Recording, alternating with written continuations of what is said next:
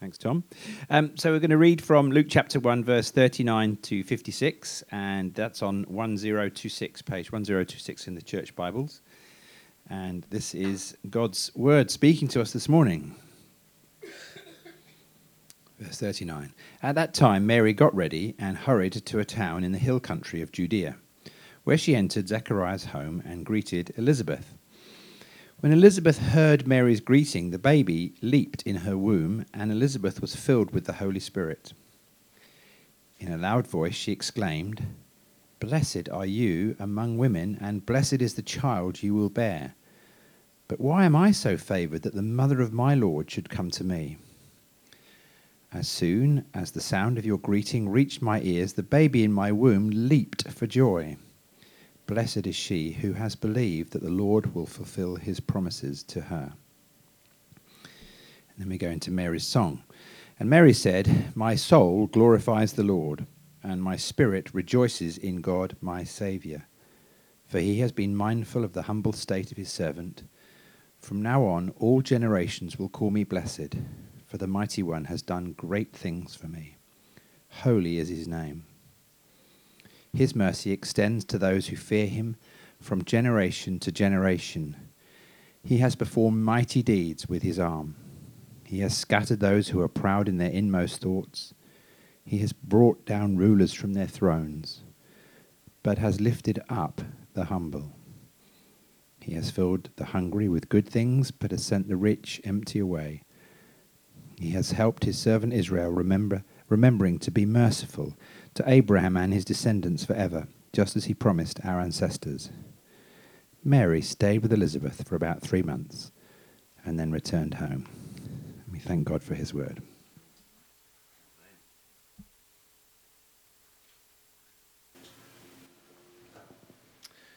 Well, do you have that passage open or open on your phone app? Um, just adjust this a bit.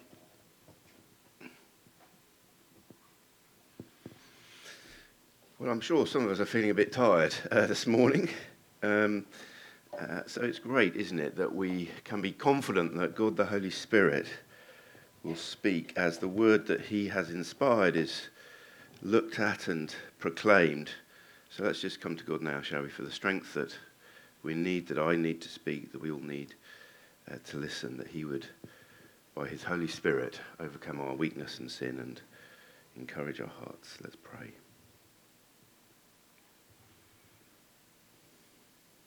Lord Jesus, we thank you and praise you that you are the King of kings and the Lord of lords, that you reign in heavenly glory now, that you are exalted to the highest place because you came into this world as a baby and died on a cross.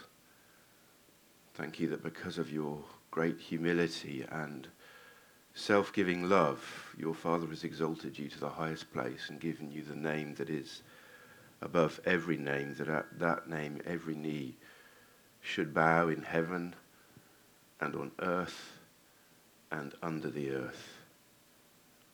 So, Lord, we bow before you this morning. We thank you.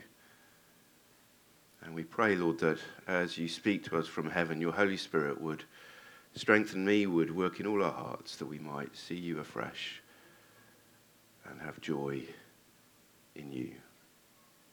For your glory's sake, we pray. Amen. Well, all, uh, as Tom's been referring to, there's always a danger at Christmas time, isn't there, that we kind of feel that it's a bit of a slog. There's so much to do, so many pressures, so many difficulties in life. And often Christmas is the time that those difficulties in life are particularly exposed, aren't they, sadly? Uh, family tensions, uh, relationship strain grief, those seats at the table which are now empty. Christmas can throw up all kinds of deep emotions.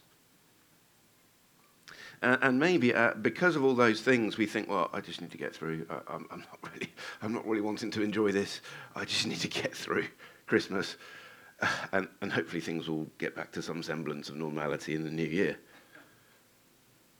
So it's good to remind ourselves that that first Christmas, it wasn't in this sort of sentimental world in which Mary and Joseph sort of glided uh, a few feet a- across the difficulties in their lives, that just sort of sailed with serene Christmas joy. No, it was a time of great pressure for them, wasn't it? As we, in a sense, were thinking about yesterday evening. Uh, Mary was no stranger to pressure. That first Christmas, she was misunderstood by those closest to her, even her husband or betrothed. She was pregnant, after all, and not by Joseph, and he was planning to divorce her quietly until the angel intervened. I think that would have been stressful.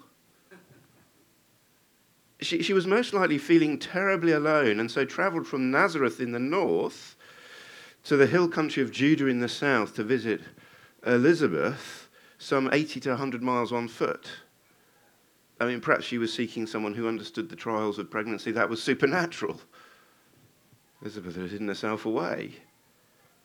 So odd for such an, an old woman to be pregnant. Uh, then, of course, she would have had to have done the journey with Joseph a few months later because of the census. Yet, in this situation, facing family misunderstanding, arduous journeys, let alone childbirth in the first century, which probably was a little bit more stressful and challenging than today, she had deep joy. Deep joy in the Holy Spirit. And so did Elizabeth, despite what they were facing. And both Elizabeth and Mary foreshadow the outpouring of the Holy Spirit on the day of Pentecost where he fills men and women so that men and women prophesy the gospel. So I thought we'd do something slightly different this morning where uh, there's two points. And given that Christmas is so busy and we're often so stressed, I thought we could just have a moment of quiet after each point where we reflect and, and think on the joy of Mary and Elizabeth and ask the Holy Spirit to refresh in us that joy. It's, it's great as Christians, isn't it? Because we trust in Jesus, the Holy Spirit has been poured out into our hearts. We have a deposit guaranteeing our inheritance. We have one who inside us cries out, Abba, Father, and one who can change the attitudes of our hearts because God has promised that He will under the terms of the new covenant. So there'll just be a moment of quiet after each point for us to think and not just think, but ask the Holy Spirit to refresh our joy. First point is this rejoice by the Holy Spirit in Mary being the mother of God, or the mother of the Lord. Rejoice by the Holy Spirit in Mary being the mother of the Lord. Look at me, uh, look with me. So there's going to be a few glitches this morning in how I speak. Verse 42. Sorry, verse 41. No, I've got completely the wrong verse. I'll just start at verse 39. At that time, Mary got ready and hurried to a town in the hill country of Judea from Nazareth, where she entered Zechariah's home and greeted Elizabeth. When Elizabeth heard Mary's greeting, the baby leapt in her womb, and Elizabeth was filled with the Holy Spirit. In a loud voice, she exclaimed, Blessed are you among women, and blessed is the child you will bear. But why am I so favored that the mother of my Lord should come to me? See, by the power of the Holy Spirit and, and his power in Elizabeth's life, she understand that Mary is the mother of her Lord. This is a remarkable thing to say. She can only be referring to the Lord whom she worshipped, the Lord Yahweh, the I am that I am, the Creator and covenant Lord. And Elizabeth speaks by the Holy Spirit, beyond her understanding, maybe, and prophesies that Mary is the mother of my Lord. I mean, how does Elizabeth know this? Only by the revelation to her of the Holy Spirit. The Holy Spirit being at work in her mind and in the baby in her womb, which, as we'll see, is significant. That's what she explains in verse 44.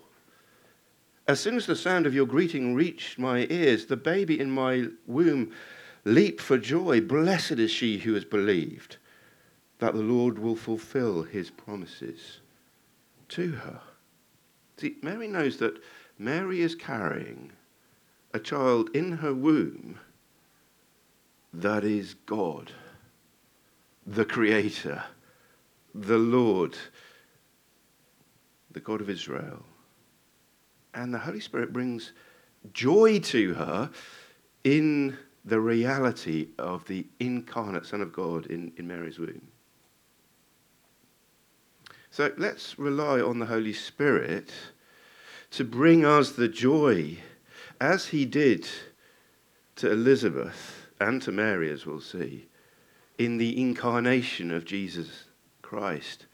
He, the Holy Spirit, can bring joy to us and to our families, uh, as well as an understanding, a fresh understanding maybe of the incarnation, that God became human in the person of his son Jesus forever, going forwards.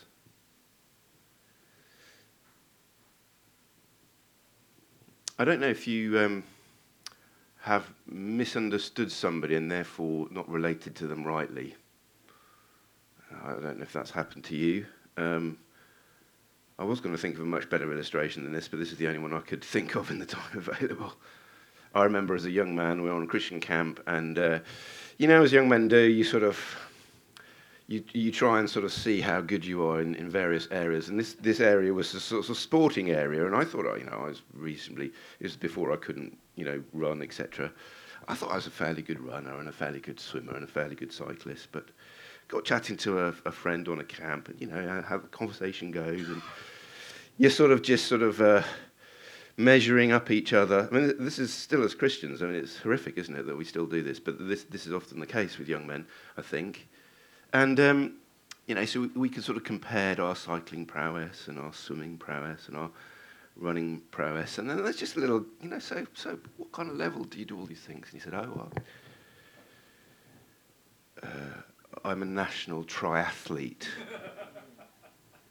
I'm just, just, you know, wanting to go for Olympic trials soon.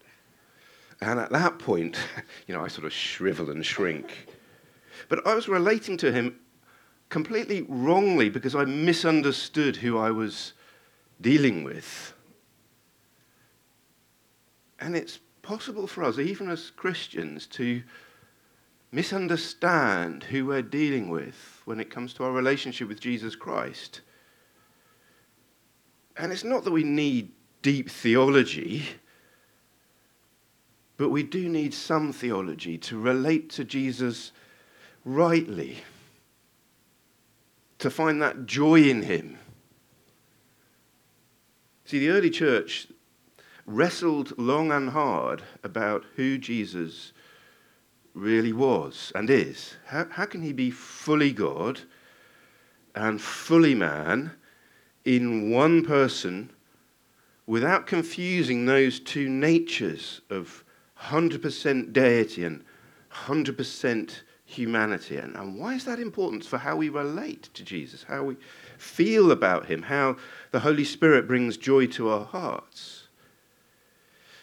Because if Jesus is not fully God, he's only a superhuman. Like Superman, and wants to say that he might not fail us. You know, he might come across some sort of spiritual kryptonite and just all power is lost from him. If he's not 100% God, He cannot save us securely from sin and death and judgment and hell and everything that happens in our lives. And so we might come across something in our lives and we think, well, I haven't got the power for this, so has Jesus? But no, Jesus, as we've been seeing, is fully God. He is the I am that I am, the Lord. We might think, oh, well, he was a fetus in Mary's womb. So, how can he possibly at the same time be upholding the universe with the word of his power, speaking to keep the whole universe in existence at the same time as he is a fetus? But if he's fully God, he was and is fully God throughout all time, even when he was a conception of one cell. And if Jesus is not fully human, he doesn't really understand what we go through, does he? If he's not fully human, he can't help us when we are tempted because God is not tempted by evil. And Jesus can't understand, unless he was fully human, what it's like to be exhausted and full of sorrow and overwhelmed with grief, so he just can't stop crying.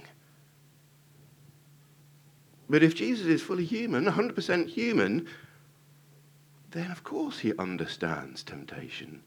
He understands grief and weakness, being overwhelmed with exhaustion. He knows what it's like.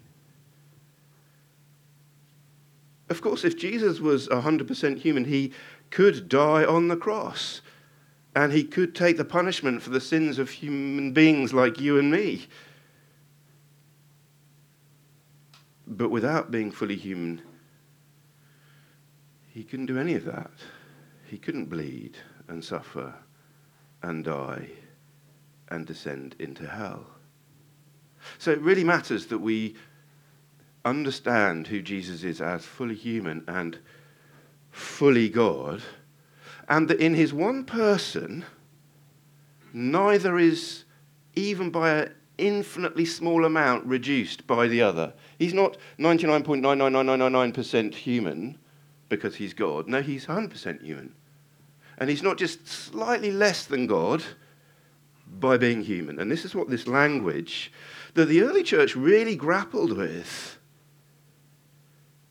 It means that Jesus, as God, is immutable. He never changes. He has no needs outside himself. He has the character of aseity. It means that he doesn't need anything outside himself. He's fully self sufficient. But in being a human, he has to eat and sleep. He feels grief. He dies. He bleeds. And the language that I'm going to read in a minute from one of the creeds is important because it says, these two natures are not confused with each other. It's not like the humanity stops Jesus being fully God or the, deity stops Jesus being fully. They are unchanged, unconfused, undivided. They're united in one person. Jesus is not sort of got a compartment to his personality that is God and another compartment to his personality that is human they are together in one person. And do you know what the phrase that the church fathers, the early church, used to put these two things together? One of the phrases was that the Virgin Mary was the mother of God. He had a true human nature descended from David that came to him through Mary. Let me just read this for some of us, we think, okay, this is, you know, highbrow theological language. But the early church suffered and died for these truths over the first four centuries of the church. They thought it was sufficiently important pastorally to keep Christians going through suffering to express things in this way so that they could understand Jesus clearly and enjoy him, enjoy who he is. I'll just read it. We then, following the Holy Fathers, all with one consent, uh, this is the Chalcedonian Creed of 451 AD, teach men to confess one and the same, our Lord Jesus Christ, the same perfect in Godhead and also perfect in manhood, truly God, truly man, of a reasonable soul and body, consubstantial with the Father, in other words, having the same substance, the same nature as God the Father. And consubstantial with us according to the manhood, fully man, in all things like unto us, in every way like you and me, without sin, begotten before all ages of the Father according to the Godhead, and in these latter days for us and for our salvation, born of the Virgin Mary, the Mother of God, according to the manhood one and the same Christ, Son, Lord, only begotten, to be acknowledged in two natures, unconfusedly, unchangeably, indivisibly, inseparably.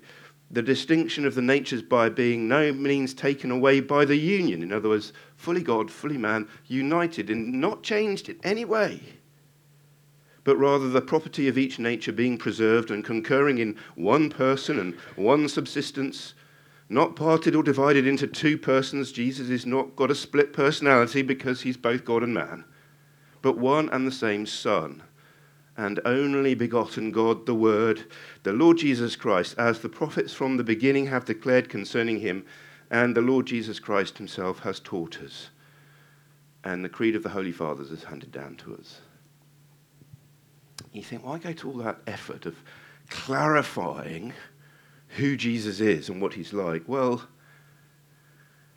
because it helps our relationship with him. You see, in our relationship with Jesus Christ, it's easy to slip into one side or the other of the knife edge, the mystery of his person. See, if we relate to him more according to his divine nature. He's worthy of our worship. He dwells in heaven. He fills the whole universe. He is outside time. He's pure and holy and good. He's almighty and all knowing.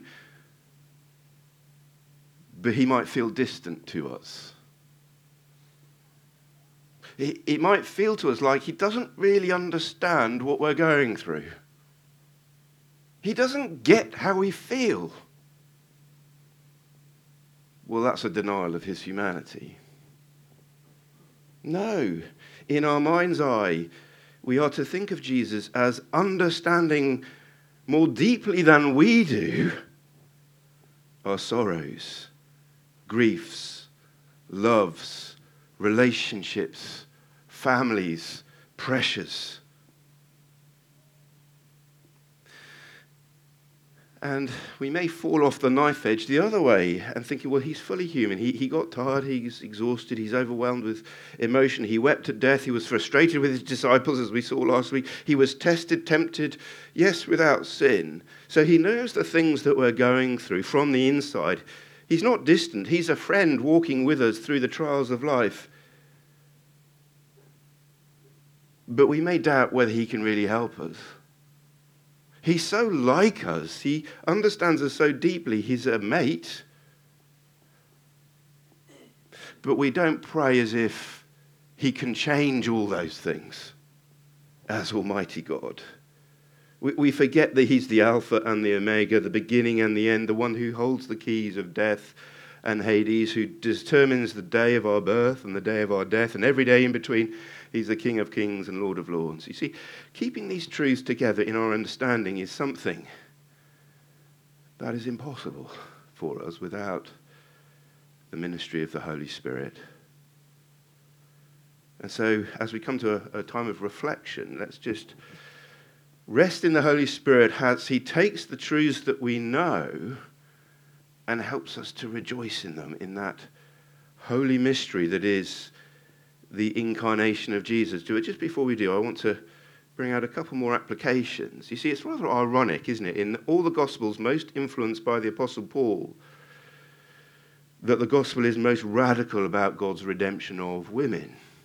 Here, Mary is the mother of the Lord. The Holy Spirit enables Elizabeth to prophesy. The baby in Mary's womb leaps for joy by the Holy Spirit the baby recognizes who is conceived in Mary's womb.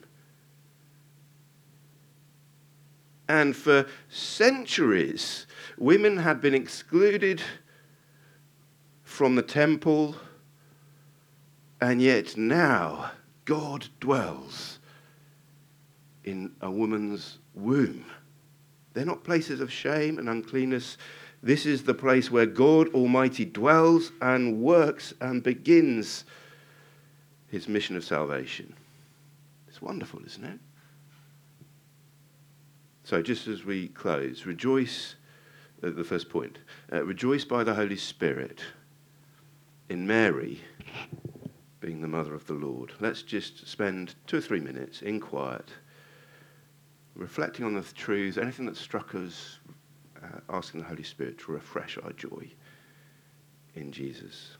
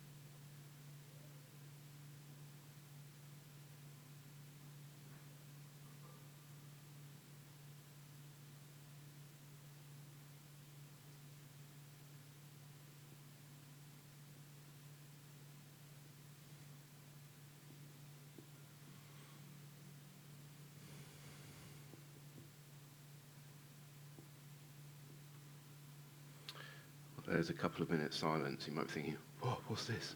Silence for two minutes.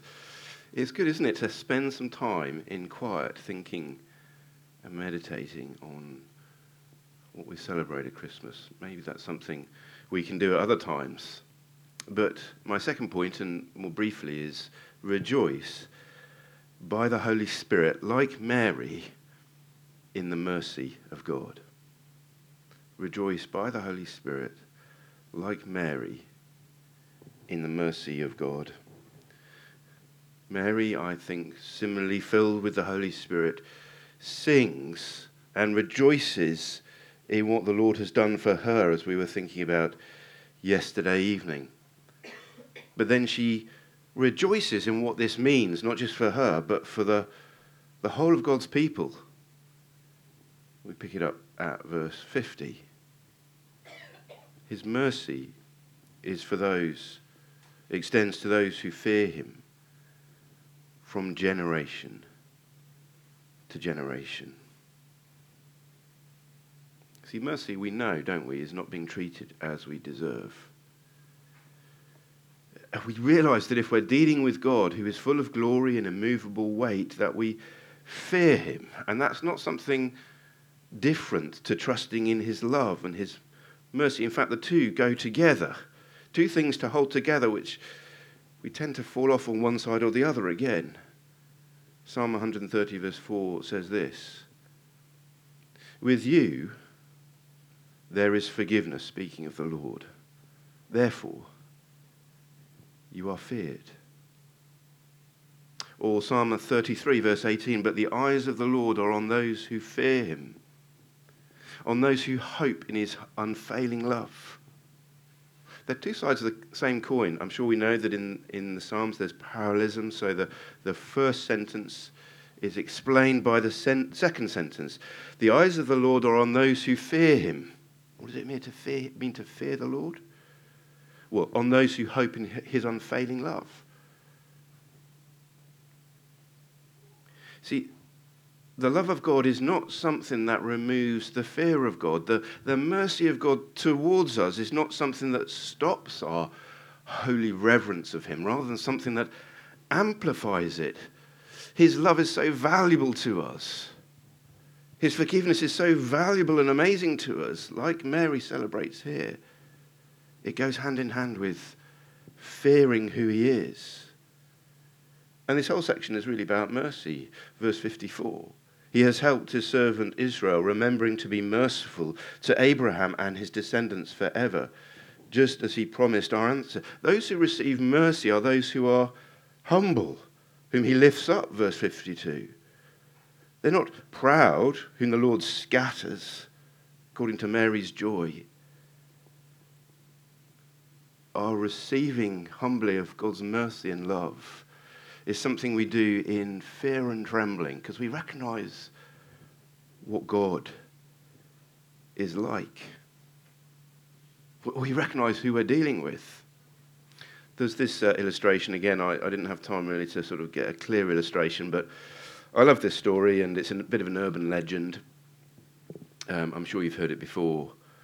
Uh, sorry for the Americans amongst us. Um, it, you don't come out too well. So the Americans say this uh, they're, they're on a big warship. Please divert your course 15 degrees to the north to avoid a collision. Canadians, recommend you divert your course 15 degrees to the south to avoid a collision. Americans. This is the captain of a US Navy ship. I say again, divert your course. Canadians, no. I say again, you divert your course. Americans, this is the aircraft carrier USS Lincoln, the second largest ship in the United States Atlantic Fleet. We are accompanied by three destroyers, three cruisers, and numerous support vessels, I demand that you change your course 15 degrees north, that's 1 5 degrees north, or countermeasures will be undertaken to ensure the safety of this ship. Canadians, this is a lighthouse. Your call. In other words, we've got to recognize who we're dealing with when we're dealing with God, Almighty God. He is an immovable object, the unmoved mover. We cannot abandon fear of him. Even when we receive his mercy and forgiveness and love, in fact, especially as we receive those things. They go together. And so Mary says, He has shown strength with his arm. He has scattered the proud in the thoughts of their hearts. He has brought down the mighty from their thrones and yet exalted those of humble estate. He has filled the hungry with good things and sent the rich away empty. Mercy, God's unfaithful love, by definition, is received by the humble, those who fear the Lord. So let's fear him this Christmas. We sing a wonderful song, don't we, in which the words go like this Our sins, they are many, but his mercy is more. It's a wonderful thing to sing. But it's not a reason to be presumptuous on his mercy, to, to treat his grace as something cheap. No. We keep coming back to him, saying, Lord, I'm sorry, please forgive me afresh. Please fill me with joy because I know that your way is best and how much I need to fear you more and understand your love more so that I might not sin against you. So rejoice by the Holy Spirit, like, uh, like Mary, in the mercy of the Lord. Rejoice by the Holy Spirit, like Mary in the mercy of the Lord. So, uh, a time of quiet, and let's call on the Spirit to renew our fear of the Lord and our deep, humble reception of His mercy towards us in Jesus.